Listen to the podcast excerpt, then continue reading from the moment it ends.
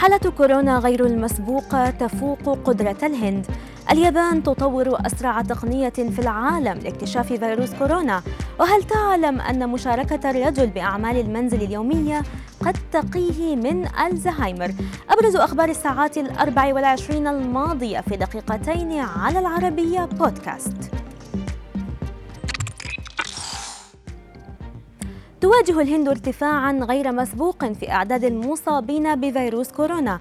بلغ عشرات آلاف الحالات الجديدة يوميا. ما دفع السلطات لفرض الإغلاق في دلهي ومدن أخرى. سجلت الهند منذ بداية الجائحة 15 مليون و600 ألف حالة وهي ثاني أعلى نسبة إصابة بعد الولايات المتحدة فيما تجاوز عدد الحالات المبلغ عنها حديثا 200 ألف حالة يوميا على مدار الأسبوع.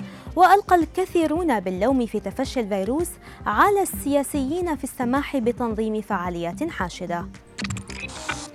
طور معهد ريكين الياباني ومؤسسات بحثية أخرى تقنية تكتشف فيروس كورونا الجديد في غضون خمس دقائق فقط وهي تعد الأسرع في العالم وفق علماء.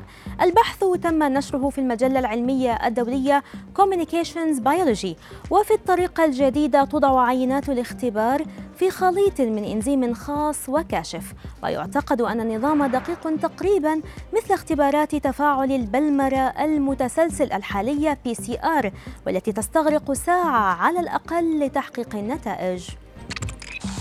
كشفت دراسة حديثة نشرت نتائجها في مجلة Sports Medicine التأثير الإيجابي لممارسة الرياضة على مواجهة فيروس كورونا والوقاية منه. ووفق الدراسة فإن ممارسة التمارين الرياضية بانتظام تقلل من فرص الوفاة بسبب الأمراض المعدية مثل كورونا بأكثر من الثلث.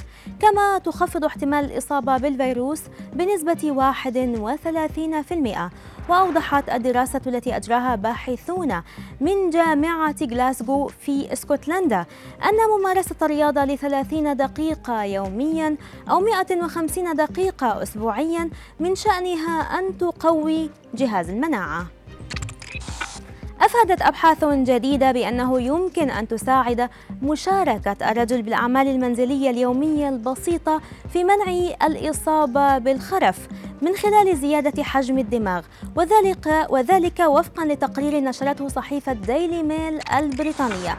فقد توصل علماء كنديون إلى أن كبار السن الذين أمضوا وقتا أطول في الأعمال المنزلية أظهروا حجما أكبر للدماغ وأكدت أن ذلك يعد مؤشرا قويا على الصحة الإدراكية. كما أضافت أنه يمكن لهذه الأنشطة كالتنظيف والترتيب والطهي وغسل الأواني مثلا أن تمنح العقل البشري تمرينا وتحول دون الإصابة بحالات الخرف مع تقدم العمر لكلا الجنسين.